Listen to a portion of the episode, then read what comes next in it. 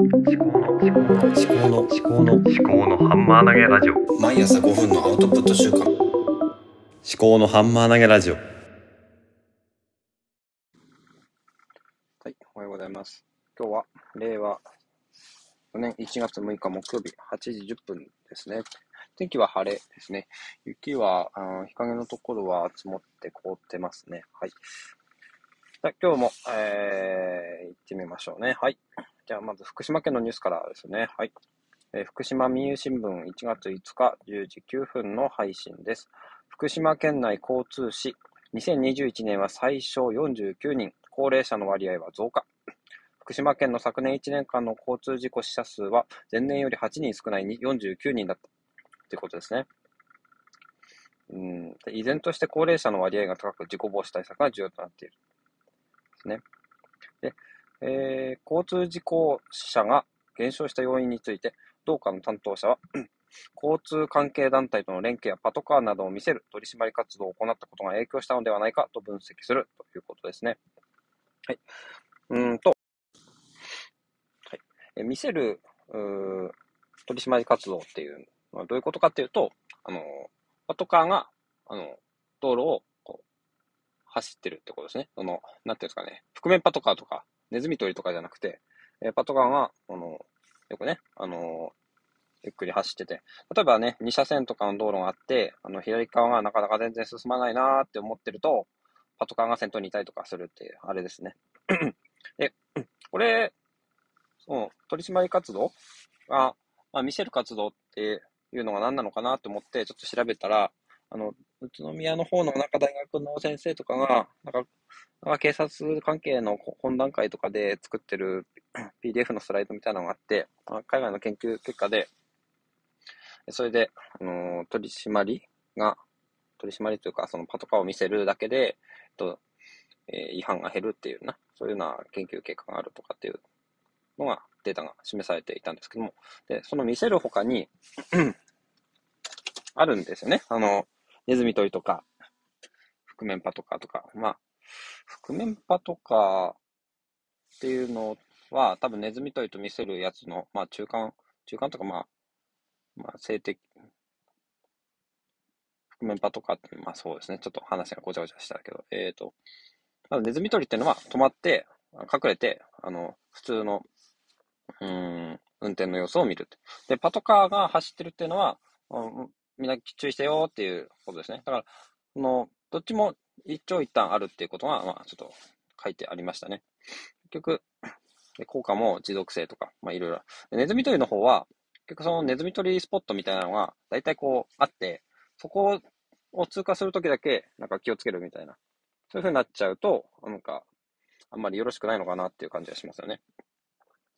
でもまあ、そういう風にすることで、あの、ネズミ捕りを、うん、ああるとかわ、あの、わかんない人の普段の運転の仕方とかを確認することができるってことですね。で、逆に、パトカーが走ってるっていうのは、もうみんな、あの、やっぱ気をつけなきゃいけないなって思うっていう効果ですよね。ただ、そのパトカーが走いや、なんか、バイパスとかから降りた途端にみんな飛ばしだ、飛ばし始めるっていうとかもあるんで、なんかね、それ本当に効果あるのかなっていうのはあるんですね。だから、結局一人一人の運転意識っていうのがまあ根本的に変わらない限りは、ちょっとね、あの、難しい。いろいろね、根本的な解決っていうのは難しいのかなと思います。はい。で、次ですね。えー、 Voicy のハッシュタグで本当に読んでほしい一冊ってことですね。えっ、と、これは、何ですかね。えー、私、まあ、いっぱい本読んでるんですけどね。こんな、読んでほしい一冊っていうのはどういうことですかね。うーん。何を読んでほしいかな？一冊ですもんね。これは難しいテーマですね。どうしようかな。あの、渡辺正一さんという方が、あの、亡くなった時に、えー、亡くあ亡くなったんで言ってる方いらっしゃるんですけども、えー、本当に人生で大切な、なんか、たった一つのことみたいなっていう本があったような気がするんですよね。えー、それ、この本がおすすめかなとは思うんですけど、これ、またちょっと、改めて紹介したいと思います。はい。で自分で選んだテーマとして触媒思考っていうことですね。触媒思考って何なのかっていうことの説明が多分必要だと思うんですけども、これは完全に私の造語なんですけども、似たようなことを、あの、言ってるコンサルの方もいらっしゃったので、ちょっとそのあたりを引用しながら一回ノートでまとめてみようかと思うんですけども、触媒っていうのは、あの、自分が、こう、なんですかね、直接結果を出すっていうわけじゃなくて、その他の人とか他のものとかを、こう、うまく組み合わせたり、えー、化学反応的な、あの、こう、刺激を与えることによって、その対象物、対象となるも人が、こう、より良くなるっていうことを助けるような、そういう作用をするものですね。で、まあ、私自身は、まあ自分自身がいろいろやりたいことっていうのはあるんですけども、完全に、なんですかね、私がゼロから生み出したいというわけじゃなくて、もともとあるものを、なんかいろいろ変えていきたいとか、うん、より良くしたいとか、そういうような考え方なのかなと思うんですよね。